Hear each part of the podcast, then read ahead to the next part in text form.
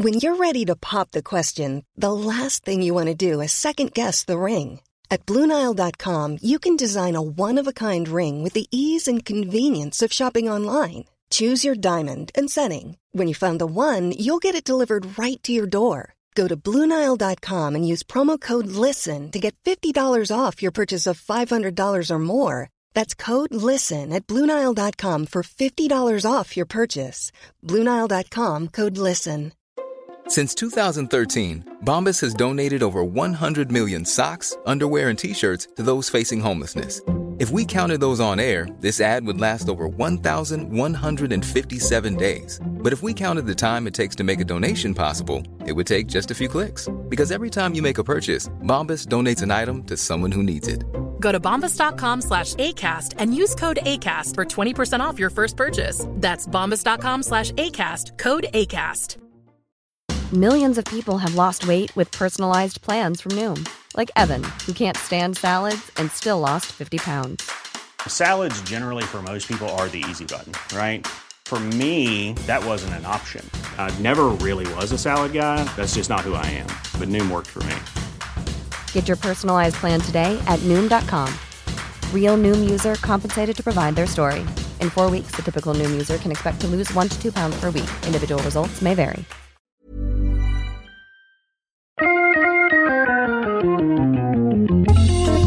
Welcome to Wood Talk. Now, here are three guys who like to take big pieces of wood and make them smaller Mark, Shannon, and Matt. All right, what's happening, everybody? It's show number 532, and on today's show, we're talking about Japanese versus Western saws, bit storage, and designing a shop from scratch. But before we get to that, I want to let you know that Wood Talk is brought to you by Rockler. Rockler has been helping customers create with confidence for over 65 years. Rockler is giving away a $250 gift card to one lucky Wood Talk listener. Enter for your chance to win before October 31st at rockler.com slash woodtalk. And if you want to help support the show, you can do so by going to patreon.com slash woodtalk and signing up to become a patron of the show. Thank you, patrons. All of you. Wow. You still know who you are. Oh man, we are so professional in, in everything that we do. I mean, we Fantastic. We, scripted all the intro stuff, so that seems pretty professional. Do we script the blank spaces between the words? I think Yeah, so. that's the white space on the document. Yeah, yeah. Yeah, I mean, they, that's true. That's true. They seem very deliberate and premeditated. Very premeditated. okay, well, yes, let's get into uh, what is on the bench. And, uh, you know, in spite of not having a shop at this point, I still have projects to do. Moving into a, a house, a new to us house, means uh, lots of stuff to fix, lots of uh, little repair jobs. But one thing that was not in need of fixing, but because I'm Mark and I have certain priorities, uh, the the living room or the family room, I should say, had a little cubby for the TV. And it was a built in, and there were shelves on either side, which limited the space for the television. And I was like, you know what? I really would like the whole thing to be for a TV. So I knocked the shelves out. There were two vertical partitions. And this is, I mean, you know how built ins are built often? It is usually not a totally pre assembled piece of furniture. A lot of times things are built in place, right? So a lot of the mm-hmm. the construction methods used are not necessarily conducive to like pulling parts out after it's installed. So I'm trying to strategize how to get these partitions out and to open the space up for a TV.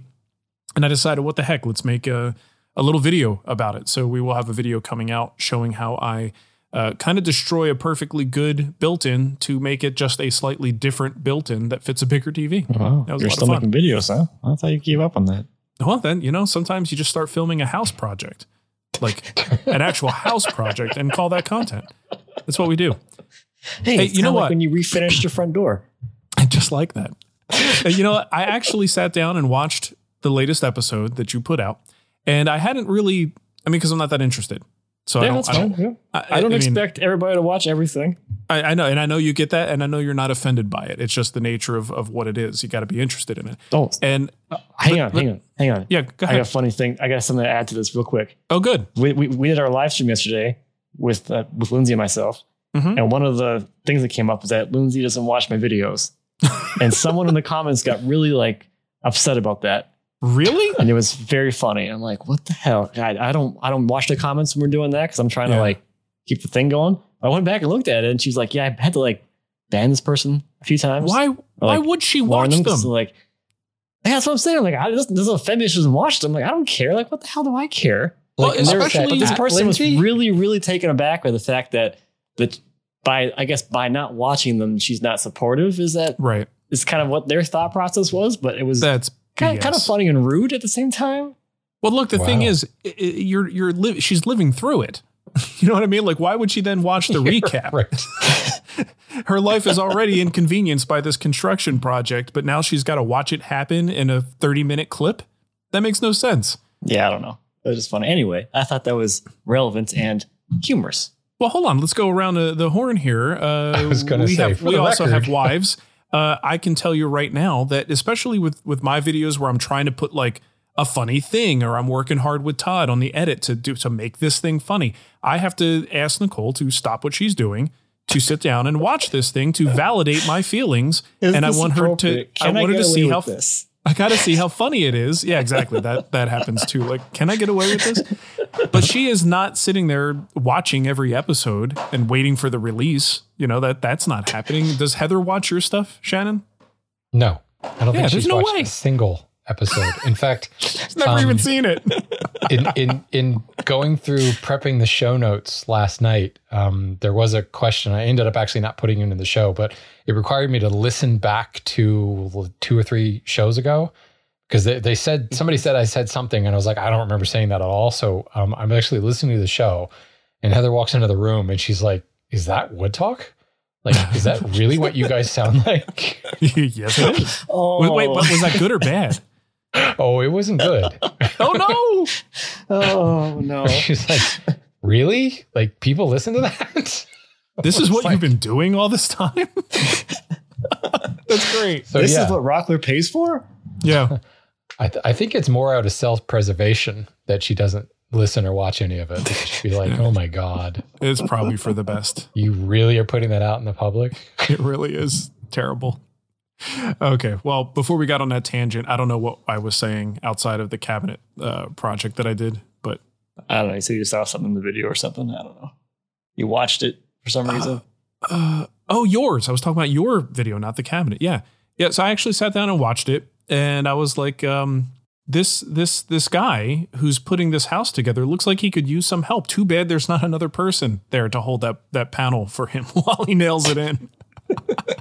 it's it is an interesting thing to watch though. You guys uh, working together the the bits that you leave in, um, where like you had to cut a piece that had multiple notches uh, to get the the panel in place. And Donovan's calling out measurements. You're on the ground actually making the cuts. It was it was neat to see the process go together. So I, I could see the attraction, um, but you know, not for me. Not for me. It was, but it was fun.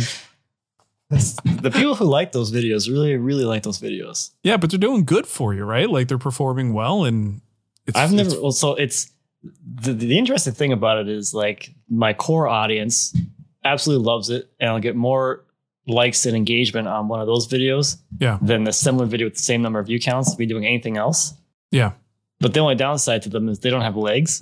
So like they'll they'll hit that initial core audience, they'll love it, and they'll watch in the first two days, and then they just flatline after that. yeah, So it's it's it's an interesting, it's very interesting dynamic. Like I would expect Hmm. them to do better, like out into like the world, I guess. Mm-hmm.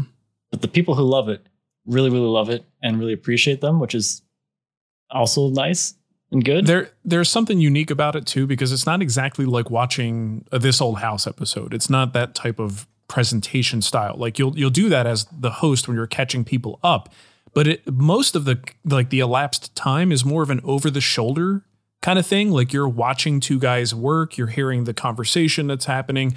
I, this strikes me as one of those things that's a comfort watch for people where it's not it's not challenging to watch. You know what I mean? You don't have to sit here and think too hard about it. You're just mm-hmm. watching a thing be, being created and two guys making it happen, and it's a very relaxing thing. And I imagine that's that's what a lot of these people who are who are watching this story unfold are there for. You know, to to get that experience. So Yeah, it's been really interesting too. Like I so I previously to this, I had never done release schedule before. Mm-hmm. Um, so now th- these come out every Saturday, and like the the Saturday crew, as as we'll call them, Yeah. like they like the audience has been trained that now on Saturday morning, like this is here and you can watch it, and people get excited, like, oh, it's finally time to watch it again. Like the first comments would be like, oh, time to watch my show. Yeah. Got my it's, it's a routine. It's a routine thing now. It's very Got my waffles. interesting. Got my coffee. got my waffles and my coffee. There's um, Richard out in uh, Normandy. It's like I just woke up from my afternoon nap and there it is every week. Yeah. That's awesome. Or he was out doing something because it's you know he's ahead in time. Yeah. It's an afternoon release for him, but it's it's very weird. It's, and you, It's funny how how circular that is because that's how it was. That's how TV was when I was growing up. You know, It's not Always I guess white. so. Yeah, that's a good point. everybody gather around the TV to watch Dallas. It's an event. Yeah. Well, Yeah. we've also gotten to the point where people are putting things on video that's just the stupidest, mundane garbage. You know what I mean? Like a lot of it should be dismissed. Um, but when there's actually something that is event worthy and it is a big deal for somebody, that's kind of a rarity anymore. Um, most of what we have out there is just mundane, purposeless garbage. Sorry, that's my uh, that's my Missouri curmudgeon coming out. Curmudgeon. You're such a curmudgeon. I am. I am now. well, look, when you're after your uh, your your lower regions sweat as much as mine have in the last month, you start to get a little bit pissy about the world. Come on, man! I sent you that that like ball chiller thing that you're supposed Yeah. to put Yeah, in you the car. that. Uh, There's all kinds of products. You know, what I will tell you in in Denver, we did a promotion with um, oh, what the heck's the name of the company? The clothing company. Duluth. uh, Duluth. So one of the the big things they were pushing were their like Armachillo underwear, which I got, and I'm like, all right, they're comfortable, but I didn't get it. Like it was comfortable, but it was really didn't that. it. It was not that different. The material felt different, but the whole point of these things was totally lost on me in Denver. As soon as I got here, I went to friggin' Duluth's website and I ordered like a half dozen new pairs of underwear to go with like the three armachillos I already had because there is a night and day difference in my comfort throughout the day here when I'm wearing armachillo versus wearing just, you know, whatever fruit of the loom Nicole bought me. Um, so not to make an ad for a company that didn't pay for one, but oh my God, what a difference in a humid environment. Pretty wild. Okay, enough about my uh, ball sweat. Matt, Your balls. Wow. Thanks. Thanks for the update on your balls. Very appreciated thanks for the ball update. On to Matt for news. for his ball update. Uh, why you why you do this to me? Like as soon as it's my turn to talk, Give you like, something hey, to laugh about. let's just like bring him into like some kind of laughing meltdown so that Yeah. he can't think, speak. I like to toss. was supposed to say. I like to toss a little Vaseline on the ball before I throw it to you. Well, what what I love is that in the show notes here. it specifically says we should try to pull in Rockler in our conversations, and not only Yeah. have we not done that, Mark's Nope. managed to pull in other another another company. That's right. Well, this is why So they we've- keep coming back for more. We've It- lowered it- the bar on the content, and Yeah. we've I thrown think it to Rockler, Rockler's just like hopefully optimistic about things with us. Is, is that what it is? yeah. We'll, we'll go with that. That sounds better. Well, look, I bought uh, the ones that I, the underwear that I bought, they were blue. Oh, So good. there's the go back to Rockler this. tie-in. That's good. Okay. Back to, I think to more than likely Rockler watches the listens to the show as much as our wives do. That's true. You know, that could That's be probably accurate. That that could be it. Oh boy. We've okay, discovered well, something today. Matt, tell me about your balls. Oh my god. Okay. so I think New the last time we the ball update. We need a jingle. We need a jingle. Everybody's ball update. We're like extra goofy now and extra extra giddily. That's, that's, that's nice. Okay. High on this water. Oof. All it is right. well water. gonna- You never know what's in it. I'm gonna try and push through this. Go We'll for it. I'm gonna shut up now. I'm going to be yeah, quiet. okay. I'm, uh, I doubt it. Um, so I think the last the last time we, we spoke, I was uh, kind of in a similar situation to Mark, where I was looking for a new home for my business. Mhm. Um, that didn't happen. Uh, we weren't able to find any commercial property to buy or lease uh, in the area, so we went with the nuclear option of uh, let's put a building on our property and use that for now. Oh, so boy. we're putting up a pole barn thing, and that will be my physical product business space uh, until I outgrow the space, which we're putting up the same size space as I was leasing the last two years. Mhm. So I was already feeling a little cramped in there. So yeah, we'll see how, how far? that. How far was the other space, the current warehouse?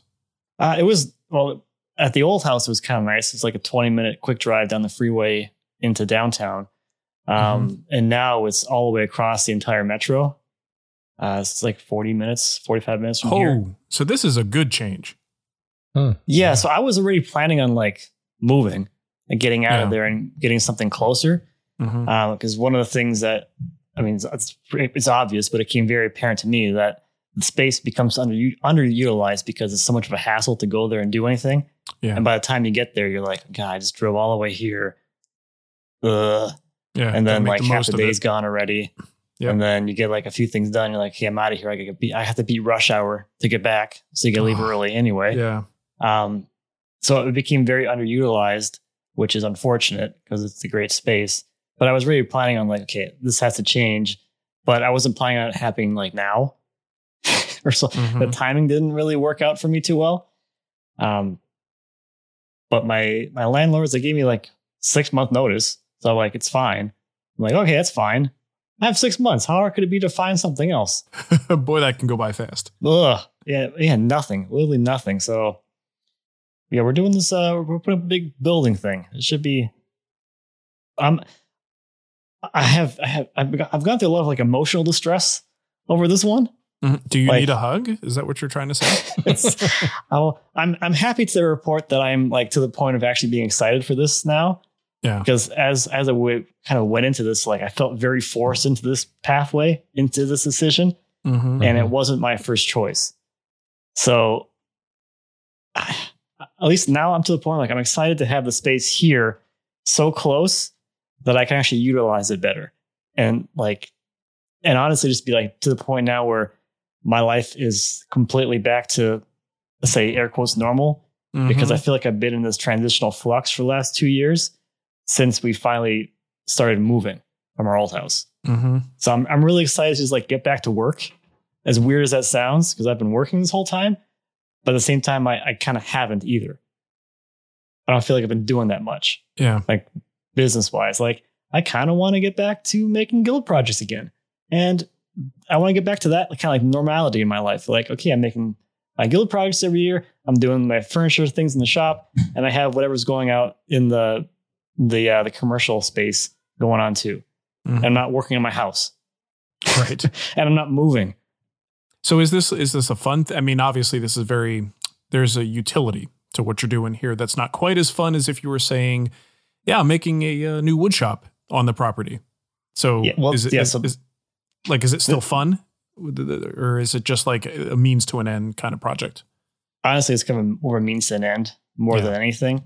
Uh, I I know I already know people are going to look at this and see that like that's their dream shop because it's right. big. That's- you're going to get that comment I many know, I'm like, times. it's but it's it's not my dream shop at all. It's just a utility space for those businesses to operate.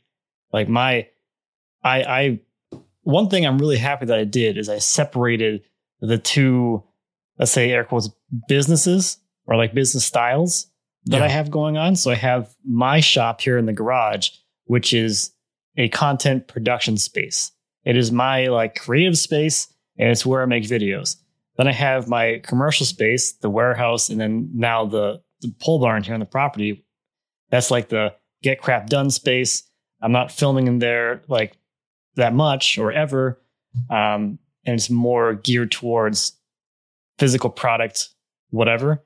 And I don't have those two things getting in each other's ways because they're they're two separate spaces for two separate purposes. Now they do have some overlap, but like I'm not my physical product isn't getting in the way of me filming a video because I have product all over my shop. or if you have people helping you, chances are they're not helping in both spaces. So yeah, That's separate that was the other thing too, is like separating those two so that if there are employees in other either place, they're not like on top of each other messing around with stuff. Yeah. Or whatever. Like it's both both things can operate individually or at the same time. Right. That's exciting. When does that start? Uh, they're uh, two, three weeks, the end of the month, Nice. uh, last week of August. and how much of this is this like you getting your hands dirty or you hiring this out? Uh, well, I have hired Donovan Again, again. Turns out the Uh, only contractor in the area that's available. He's not even in the area. That's the worst part for him. He's Oh, some- God. He's past my warehouse in the other direction. Oh, poor Donovan. Wow. So um, That's dedication. Are you you- you're paying him well, right? I mean, you have to be. He, he eats a lot of cookies, so my cookie Well, budget so we is heard through the roof. He, he brings the cookies and the Budget. milk every day. That's true. Actually, he brings them himself, and then I eat them. Yeah. Occasionally, I buy the cookies, but Jeez. normally he picks them up on the way in. yeah. I mean, this isn't like, hey, we'll pay you an exposure sort of thing, Oh right? God. Oh no, this is Like, not there's- like that at all. There's money changing hands here. I hope. He bills me. Yeah. Yeah. Good. Um, good. Good. Good. So we uh Early and we've often. hired- I hope. we've hired out a lot of the the work with this. So the all the concrete work is hired out, and then we're just going to do the the structure, the okay.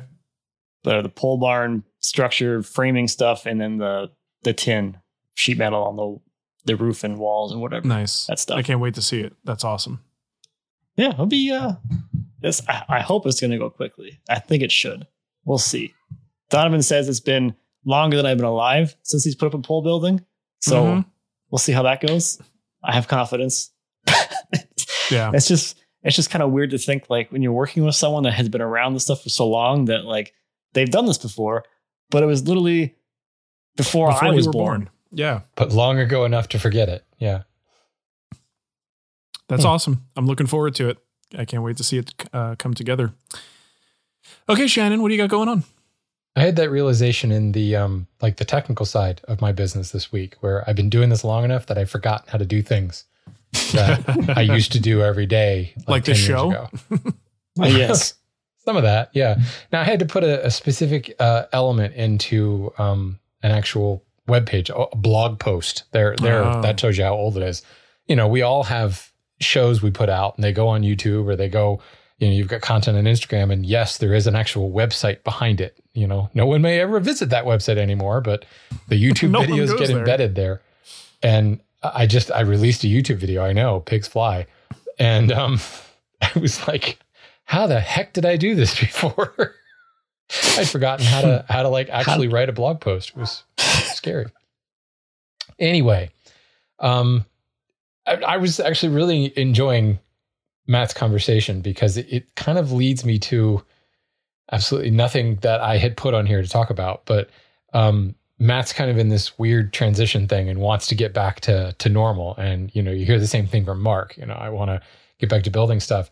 Um, I'm in very much the same boat for different reasons, but I've been hearing from a lot of people who feel the same. Whether it's just been too dang hot um, to go work in the shop, so like all woodworking has ceased, or you know, work has gotten in the way, or a newborn and things like that. There's just there's a lot of people. Maybe it's just COVID. I don't know. That's just like thrown people's lives for a loop, and people just can't wait to get back to what they do.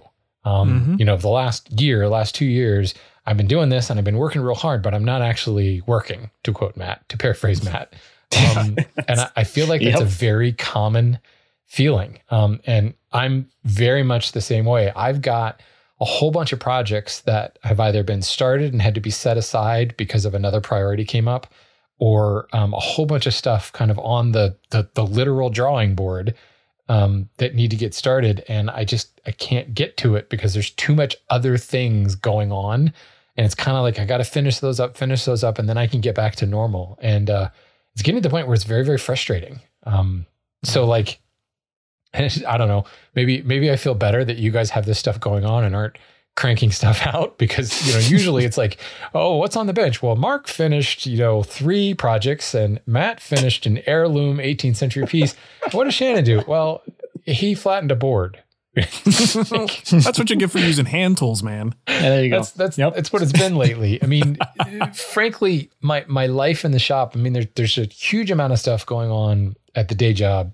Let's not forget the fact that I'm training for an Ironman in less than a month, and that certainly has taken some time. And I I recognize that. Once that's over, a lot of that time will come back. But um, my shop time has really been focused on the hand tool school. And what I'm doing there is it's demonstrations and I'm I'm filming things in responses to, you know, apprentice questions and things like that. And it's all it's all cool. Frankly, I love doing it. I've said it on the show before. I really enjoy teaching woodworking and kind of understanding how to like make that light bulb moment happen in somebody's head. Um, but it's not actually building anything. So like this my, my update, and granted, I put this update in a month ago when we were going to record this show before, but like, what did I do? I cambered a chisel. but there was a whole there was a whole video, the whole production, and a whole kind of experiment that went into the cambering of that chisel. And I actually put a note in here myself because um, unfortunately we lost David Charlesworth back in mm-hmm. May. Um, and it's the first time that we've had a chance to actually record since that happened. But you remember, I mean, David Charlesworth, incredible craftsman, but probably most known for his ruler trick. Oh, yeah. The idea of, you know, raising up a plane blade ever so slightly and putting a tiny, tiny back bevel on a plane blade is a way to kind of speed up and increase the the uh, the sharpening effectiveness of, of a plane blade. But he was always very clear to say, do not do this on a chisel. So David passed away the end of May, and I'm doing a demonstration in early June in the hand tool school. And the first thing I did was put a back bevel on a chisel. And it was kind of like, I'm sorry. I'm so very sorry. Like rest in peace, David. Um, but yeah, that's that's what's my my I feel like my workshop time has become a series of small demonstrations that ideally, hopefully, have a strong impact on like my little hand tool school community. But at the same time, it's it's leaving me a little bit like, okay, I'm ready to build something. I'm kind of like ready to get back to normal. So anyway, that's just me of of, of empathizing. Uh, big virtual group hug there because I don't know. I feel like you. it's a very common sentiment in the world. I, I needed that in general. Good, glad to hear it. Yeah, so, yeah, I mean, in my situation, I've just been doing all the house stuff, which I don't film. There's no content there for the most part, but I've installed tons of outlets and ceiling fans, and I've just been. We just put in um, a set of doors in the basement because the doors were rotted out. So like that, that's all stuff that happened, and I'm tired and my back hurts, but I got nothing to show for it. like right. officially, right. nothing to show for it. Yeah, uh, I guess I need stuff. to take my GoPro out on my long bike rides and just produce content there. I'll just become a triathlon channel. Yeah, because that's like that's that's like twenty hours of the week anyway. there you go. Good idea. All right, let's get into no. a piece of kickback here. Uh, Tom wrote in and he says, "Woohoo! Rockler is in New Jersey." And uh, he says, "Yeah, not a question, just a heads up that Rockler's in New Jersey. I probably wouldn't have found out otherwise." So, did, was Rockler not in New Jersey prior to this? I don't think so. When when did the Jersey store open? We don't work um, at Rockler, so we don't know that answer. I would have assumed they would have had a location in Jersey like for a while. Well, didn't we? Wasn't in one of our mid rolls that we said that you have a store there? Yeah, now? probably. And that's what he's saying is that's how he found out was by yeah, listening to us. But I wonder how but long yeah, ago that I'm, was. I'm almost positive they don't because like New Jersey's not far from me, um, and they're really yeah. there's not now. There's a Fairfax, Virginia store that just opened, um, and technically that's the closest one. But I was saying off air, like it's worst traffic in the country. No, thank you. It's, yeah, it may be close, but it's probably three and a half hours away from me. Um, okay. But like as I go north, like I've been to the Portland, Maine Rockler. There may be one in Massachusetts, but I've I've never never been there. But I don't mm-hmm. think there was another one. If there's one huh. in Pennsylvania, it's like Western Pennsylvania or something. So yeah, yeah. this Mid Atlantic region is is very underrepresented. I think it's always been a woodcraft market. Maybe that was mm-hmm. the the issue. Although you mean the other Rockler gone here? What's that? You mean the other Rockler? Yeah, sorry, the other Rockler, the green Rockler. Just, just to be clear, the green Rockler. it's a good one. All right. Well, if you happen to be in the area and you uh, have a, you're fortunate enough to have a Rockler nearby, you need to go and check out something very special that they have there. You got to go check out their furniture legs. They have a entirely new iCymbal steel table leg set. Uh, Rockler made it super easy to build custom furniture projects with this new kit. Uh, the trickiest part of making tables is Mom deserves the best, and there's no better place to shop for Mother's Day than Whole Foods Market. They're your destination for unbeatable savings, from premium gifts to show-stopping flowers and irresistible desserts. Start by saving 33% with Prime on all body care and candles. Then get a 15-stem bunch of tulips for just $9.99 each with Prime. Round out Mom's menu with festive rosé, irresistible berry chantilly cake, and more special treats. Come celebrate Mother's Day at Whole Foods Market. Hiring for your small business? If you're not looking for professionals on LinkedIn, you're looking in the wrong place. That's like looking for your car keys in a fish tank. LinkedIn helps you hire professionals you can't find anywhere else, even those who aren't actively searching for a new job but might be open to the perfect role. In a given month, over 70% of LinkedIn users don't even visit other leading job sites. So start looking in the right place. With LinkedIn, you can hire professionals like a professional. Post your free job on linkedin.com slash people today. often making the base and the legs, but you can skip that process altogether by using one of these sets of iCymbal steel table legs from Rockler. These welded steel legs make it easy to create functional, stylish tables. Just add a top and the material of your choice. Choose from several heights to showcase a prized slab of lumber. Matt's got some of those. Or Oh, use yeah. the shorter legs to support a custom made cabinet. The legs are sold in sets and arrive with a durable matte black finish. Whether you're an experienced woodworker or a beginner, these table legs let you tackle furniture projects with confidence. This is pretty cool stuff. Um, obviously, different, you know, stylistically, hairpin legs, um, you know, welded legs. These they've got some bent flat V V style legs that are pretty sweet. Uh, you got to check this out because uh, if you're building for clients or maybe family members that want these metal legs, sometimes it's difficult to find a source for them. So Rockler uh, coming in clutch with the metal legs. Coming in clutch. My dogs are freaking out. They're so excited about metal legs. Woohoo! Metal legs. Yeah. Since we moved to Missouri, the wrestling factor between the dogs has really kicked into high gear. Hey, hey, stop Oh, it. wow. That's Yeah. like, well, it sounds like they're killing each other, but they're just, Yeah. they're playing, quote unquote, playing. Anyway, Rockler has metal legs. Go check them out. You ruined it, dogs. You ruined it. just I just the the image of tall Abby and short Dougie wrestling. She picks one on him.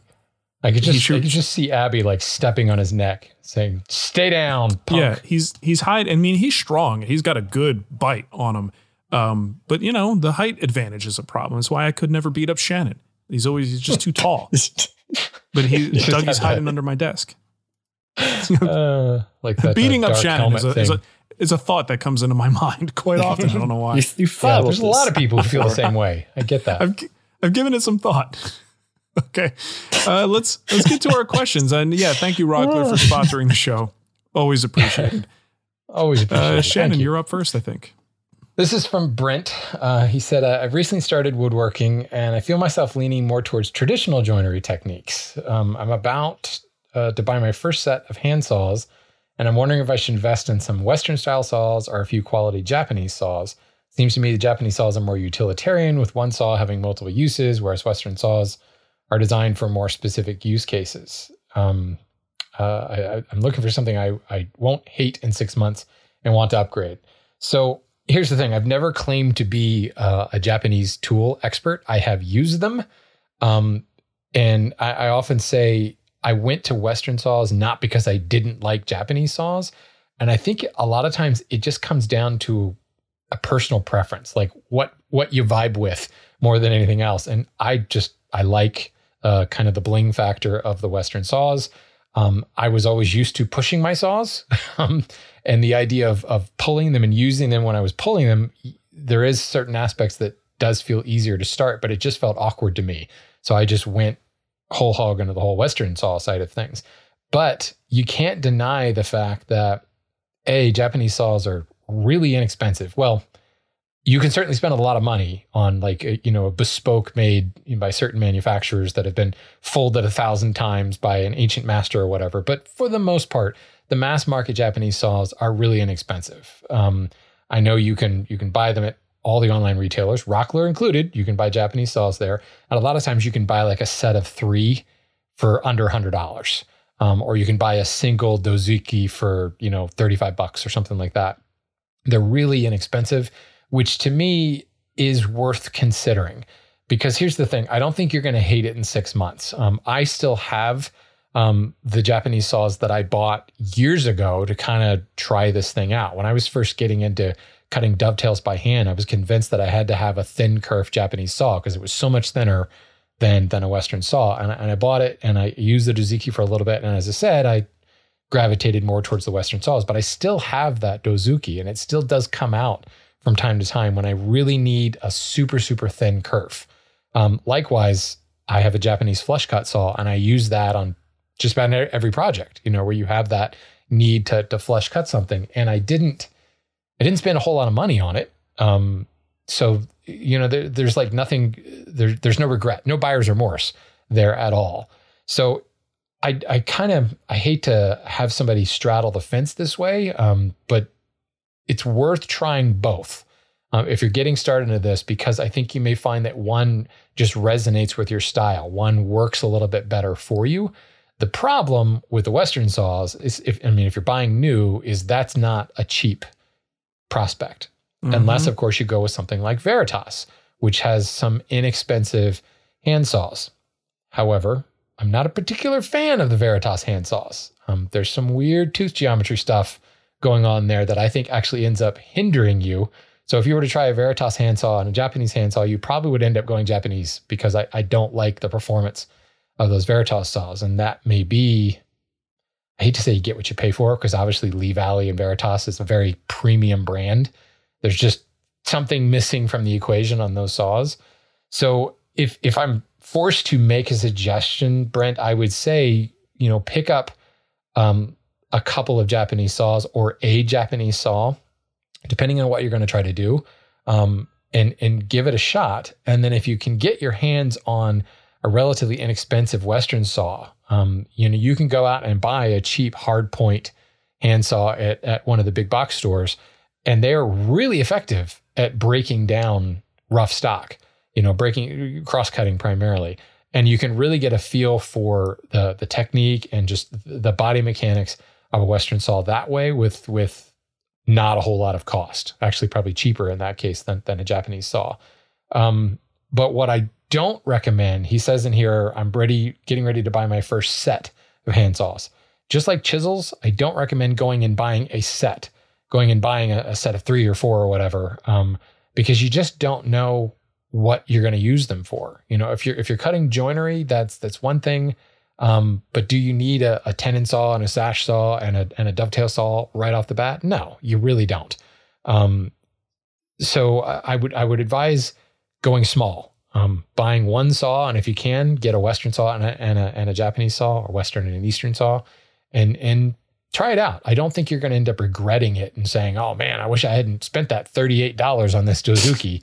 Um, I think there will still always be a home for that in your shop. Um, and until you've really tried both sides, it's really hard to say. You can't really, I'm sure there are some, some aficionados on one side or the other that will absolutely say, no, you got to buy Western because of X, Y, and Z. And no, you got to buy Eastern because of, you know, A, B, and C. Um, in practice, I don't think it's that big of a difference. Um, and, and I welcome people to write in and say, you're out of your, your blooming mind, you fool. Um, so yeah, yeah. go ahead, go ahead. So hold on, writing. Good right luck, now. Brent. Try not to go crazy all at once and buy a whole bunch of saws all at once. Build a couple of projects and let your saw nest grow organically. I think you could say that with just about any tool. Um, so good luck. What's interesting about this one is I had kind of a similar progression, I think. Is I started with a Japanese saw uh, and I cut my first like crappy dovetails with that. And then I gave up on cutting joinery by hand for several years. Uh, and in the time, like, I don't, I don't know if it was just the way I was using it or what, but I like somehow knocked off like almost all the teeth on that saw. So it was like a scraper on a stick by, by the end.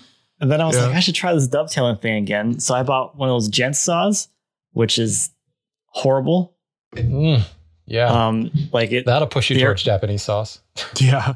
Well, it pushed me towards like a proper Western saw after that. Um, because then I'm like, I got um, Lizzie got me the Bad Axe um, dovetail saw. I'm like, this actually cuts. But like the gent saw, I don't know if they don't sharpen them. I don't know anything about saws at the time, I don't think I would have that saw still, but it didn't cut for crap. Like you'd be sitting there like back and forth, back and forth to cut one dovetail, like one dovetail cut. I don't even Yeah. know how many reciprocations it would have been, but like your wrist starts to hurt because of the way you're holding that handle too. So I don't Mhm. really recommend anybody buy a gent saw for trying to cut dovetails. Well, hold on. Can I can I detour us? I want to detour us for a You second. are not The allowed to do any more detours. All right, fine. Okay, fine. What do you, what do you need? I'm just like w- when someone made that. Can does Shannon maybe give us like a little bit of history on like the purpose of that? It just feels like someone who made Western saws saw Japanese saws and go, "We can do that too," and then put this straight handle on it that makes it completely stupid. So, and, and I'm not a, a hand tool aficionado myself. I don't use a lot of hand saws, but I also have a comparable distaste for the gents saw. And I'm Wow, trying to okay. figure like what, what's the, what's the point of that thing? Well, I think well the funny thing is is there are some, you know, what you would actually call master craftsmen in the world that swear by that. Um, guys that that love the whole gent saw, but really Hmm. it it was a I mean it was a marketing ploy. It was something um I don't know if I'm I'm going to get my history mixed up, but we'll just say around the Victorian era was really the birth of the middle class. It was the time where finally, you know, people actually had some free time. We weren't working sun up to sundown just to survive. And this this middle class had grown up and hobbies really became a thing. So there were people that were looking to, you know, dabble in trades. The gentleman, that's it's in the name, the keys in the name. And companies started producing this line of tools that would be for that hobbyist. So it was the first time it wasn't for a working craftsman that they were making a saw. It was for somebody that just dabbles in it. And ultimately, they had a price point that had to be met. Um, there were some functionality things that really, you know, no one's going to care. And, and the more nefarious side of this, one might say, you know, these guys aren't going to know any difference anyway. So it's certainly cheaper to turn a handle and shove it on the end of a tang um, and, and go to town um, than it is to use, you know, split saw nuts, three different saw nuts, you know, a hand carved uh, a block of apple wood or something like that into a wider plate saw.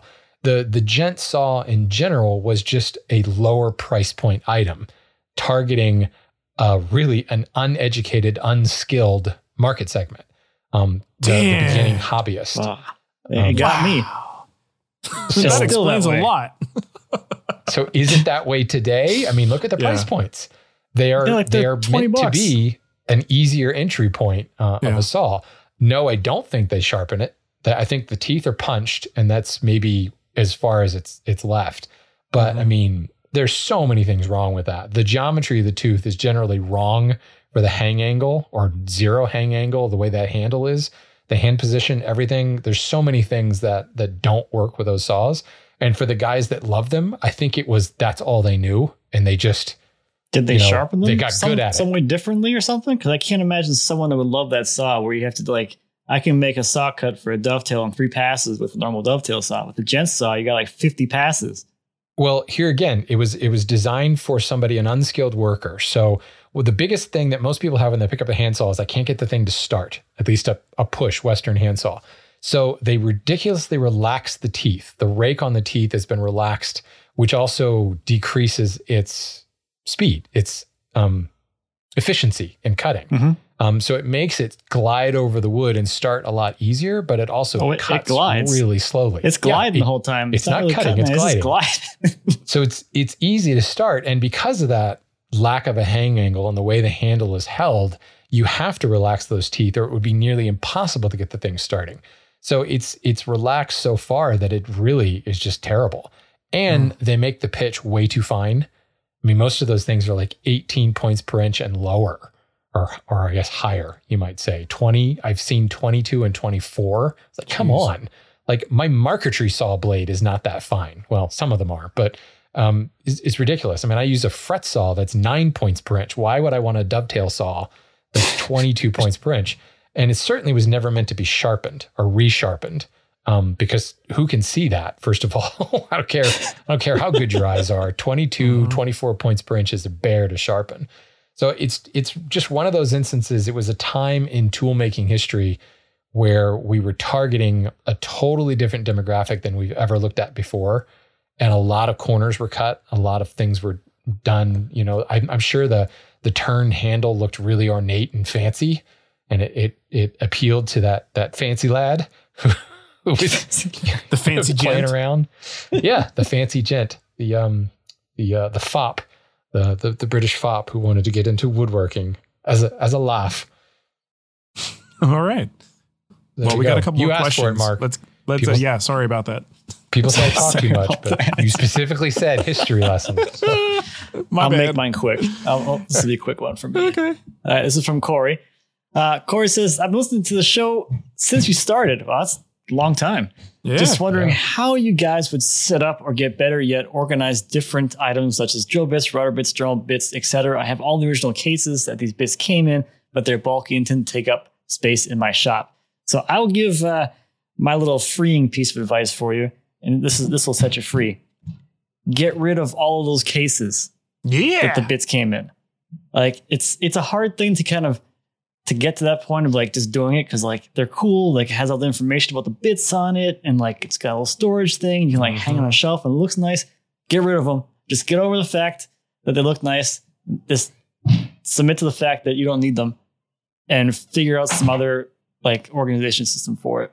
So for the router bits, I did the wow, the wall hanging router bit cabinet. You don't have to make a cabinet or anything. You can just make a block of wood with a bunch of holes in it, and that could be your bit holder. It is so much more efficient use of space that way than having all these cases. The one thing I held onto the case idea for was like, what if we know like the information about the bit, like what size it is, what the radius is, or whatever. I don't care. Like the number of times I actually looked at the information over the last however long I had the bits and cases before going to a cabinet, Mhm. about zero, like zero times. And this day and age, like if you're buying things online, like you can go back and be like, I ordered this bit at this time. I can go to the product page and all the information on the product page anyway if you really need it. So don't even worry about it. Some of the router Yeah. bit manufacturers put the part number on the shank. So you can just look it up too that way. You don't need the cases. Uh, for drill bits, I went with a um, a drill index drawer thing, uh, which has like little little spaces for all different sizes. That's I use that mostly for my like my metalworking twist bits, especially like on the sizes less than an eighth, where have like I bought a pack of ten and I have like half of them missing, and there's like eight of them in there or something somehow. You buy a pack of ten, you use half of them, there's still eight. I don't know how that math works, but don't worry about it. Very Um, complex. you can get those those cases that you can like store multiple of the same sizes in the little uh, index and do it that way. Uh, for like brad points and things like that, I still have the drill index, which I find to be somewhat useful. At least you know when things are missing, and I only have one set of those. So try to get away from like individual cases for individual things and try to put more things into one case. So to There you speak, go. I guess. So- Nice. I think the only time that I do keep a case is really large bits. It's not part of a set. It's just like a three quarter inch boring bit that I use to make round holes in a workbench. Like that's something that came in its own little sleeve. It's probably best in its own little sleeve because I'm gonna you know ding it up otherwise. But those ones though, the sleeves don't take up much more space than the bit does. yeah, it's about the same diameter. Yeah. So and they're easier Yep. to stack because they're you know square or rectangular or whatever versus a round thing. right. Those little plastic cases, the router bits or larger bil- drill bits come in. Ironically, they're great storage for plow plane bits and uh, router plane bits. There you Oh, go. Nice. well, there you go. That's all I have left of my router bits is the cases, and that's what I've got my plow plane and router plane fits in. There you go. True irony. Okay. I got a question here from Danny. He says, Hello. I too am moving very soon, and our new property has a 40 by 60 pole barn. There you go, Matt. You could put That's that's what I'm that's what chair I'm building. parts in there. That- that's what I'll be doing here. Yeah, that's awesome. I want to frame in a sub portion of this to use as a wood shop, which YouTube is also going to tell Matt he should do. Um, I made that part up. we'll not be doing that. insulate and heat, uh, but need to keep the other space for general storage, lawn equipment, space to work on vehicles, etc. The problem is I don't even know where to begin as far as what area of the barn and size to frame in and how to conceptualize the best shop tool layout once it's at that stage. Do you know of any resources or have thoughts on how to determine things like overall footprint and designing final shop layout? Thanks for the show and all of your content. Cheers to a new adventure. So this is really challenging, and I think a big part of it is that it's it, it is so personal. Uh, the amount of stuff you have that you need to, to store in each section, um, the type of woodworking that you might do and what kind of space you need for that. This this really speaks to me because the the challenge that Danny has right now is the same thing that I'm thinking about when I'm outfitting the firehouse. I'm trying to figure out what do I need and I don't want to commit too early because I could very easily make a mistake. And in his case, if he is constructing interior walls and then uh, you know, doing things to kind of like add HVAC and like serious commitment, boy, is there a chance of screwing something up and realizing after the fact that you should have made that five feet bigger. Um, that that's that I do not envy that challenge. That's a big thing to think about. I mean, do we have any really solid advice for this? Because it is so personal. Um, ideas I think for he needs to to start backwards. Um, what is the the rest of the space being used for? He says, you know, general storage, lawn equipment, space to work on vehicles. I think you need to figure out how much space you need there because Mm-hmm. I don't know. I mean, it may be a matter of getting your priorities right, but like if you could use this, if you could use the whole pole barn for your wood shop, you'd love that, right? But you can't. So try to maximize, try to figure out the the the largest amount that I can use for the wood shop. Yeah. Um, Find the so in other words, what's first. the least amount I can get away with on for the other stuff? Kind of start there because you, you need to know what you have available, right? Mhm. You know, because that's the main constraint. And he's talking about working on vehicles. Obviously, there's there's size needed there. You need to be able to pull a vehicle in, maybe if that's what he's talking about. I would I would So- personally put that work on vehicle space inside of the insulated and heated area if you're subdividing up that space. So I would include I mean, that space in if the you're shop. actually if you're working on them, you want the Yeah. same Yeah. comforts as the wood shop. Yeah. But and you can also have those. The wood shop and the vehicle shop can share space. You can have internal partitions and things like that. Um, there's no reason why those can't be in that same bubble. Yeah. I, I think you have to start there and get the overall footprint. Um, Yeah. you know, so you know your limitations. And then you can start plugging in, you know, this tool goes here, this tool goes there. Well, Um, and I think there, also there are think- some. Go ahead. You know, I think workflow is something that always, when I'm planning out a space, uh, how the how the wood, where's the wood going to enter the shop, you know, uh, and how that board flows through the shop. If you're, you know, all power tools, where is your milling line, and you know, where is the joinery happening, and all that, and kind of thinking in terms of of of you know a single board flowing through the shop. That kind of helps as well. Yeah. Uh, the tool you can use, uh, what I'm going to do is actually use SketchUp. Uh, you can find like pre made models of just about any tool. It won't look like yours, but you can change the color if it makes you feel better. And you could pull that model into a floor plan model of your space. And you could throw these things around. And it, it really is helpful to see these things in that kind of quasi 3D environment um, because you can kind of get an idea. You can even take a model of a person. Um, there's that fancy lady in that uh, tiger striped or uh, leopard striped dress or whatever that's always there. Um, throw her near the table saw and uh, see you know how things feel. Um, you can actually get a pretty good idea with these um, space holders, these placeholders, uh, and, and move them around a little bit, but always keeping in mind what Shannon said, like where's the material come in? Where does it get broken down? Where does it then get milled? Where does it then get turned into joints and things like that? And always keep convenient workflow in mind, and it'll start to come together. But my my best piece of advice is to try to be as flexible as possible. Anything that you do, you're probably going to want to change at some point. So anything that has the potential for flexibility, include that if you have the option, because you you want the ability to move things around in the future and not lock yourself in at this very very early stage. It's Yeah. a challenge, no matter what. Put it all on wheels. Another thought is like, well, what what what's your current shop like? If you think about it that way, like what what space you're working in now? What Mhm. do you like about that layout? Do you like that layout at all? Is it working for you? What's not working for you? I think a lot of the problem with this type of question is like, it's almost like I've never done woodworking before. I have all this space. I want to establish a brand new shop. I have no idea how I work, what tools I use. That's probably not the case. I'm, I'm assuming that they've been doing some woodworking some extent Yeah. somewhere else for some time. Sure. So they might have a good idea of what the heck they build, how they build it, what kind of things they like. Hopefully. You know, like for me, when I moved, I put everything exactly the same place because I really like the layout that I have now. I'm very happy with that. So I don't know like if I were to move to a different shop again, like I don't think I'd be like, oh, I gotta shift everything all around all differently because I still really like that layout. So Mm-hmm. Mm, I don't know. I mean, that's why it's personal. You know? Yeah, for sure. It's a good starting point, at least. I remember when you did that. We talked about like just moving the layout to a different space and then just giving it a little bit more room between each thing. Yeah, now there's more breathing room. room. That's that's all it was. Yeah. And like as I think about like these bigger and bigger shops, I'm like, well, I really like the size of what I have now.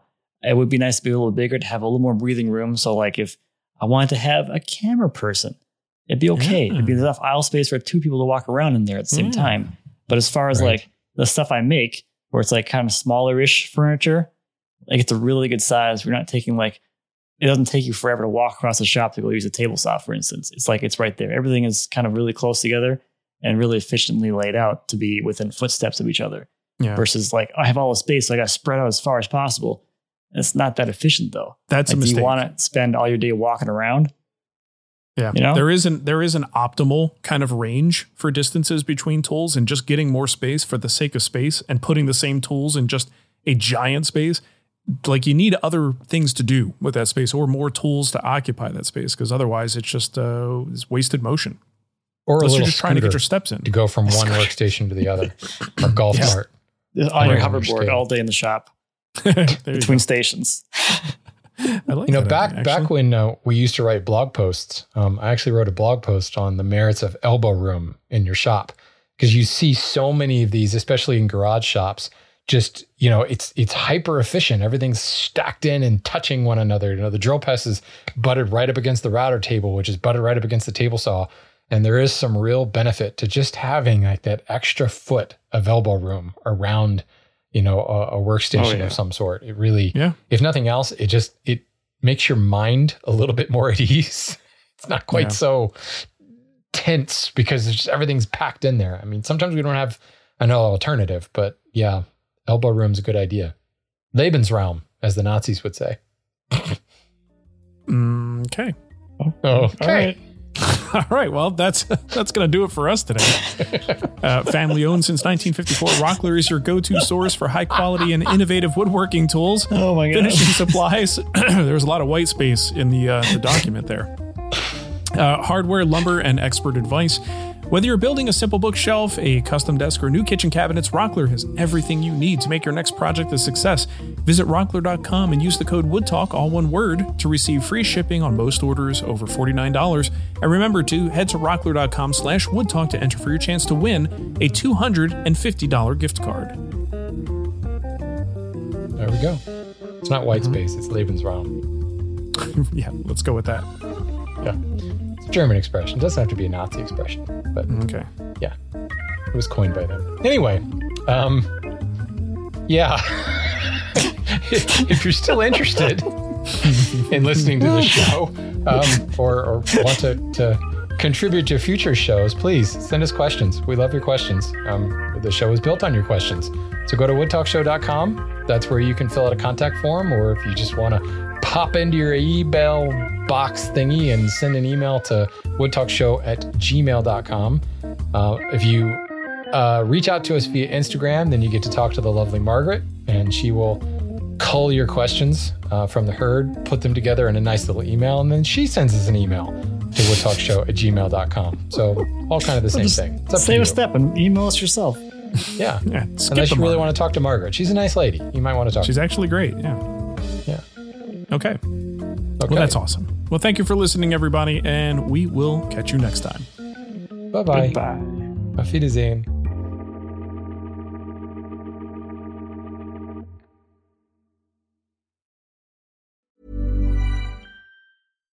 Deserves the best, and there's no better place to shop for Mother's Day than Whole Foods Market. They're your destination for unbeatable savings, from premium gifts to show-stopping flowers and irresistible desserts. Start by saving 33% with Prime on all body care and candles. Then get a 15-stem bunch of tulips for just $9.99 each with Prime. Round out Mom's menu with festive rosé, irresistible berry chantilly cake, and more special treats. Come celebrate Mother's Day at Whole Foods Market. Even when we're on a budget, we still deserve nice things.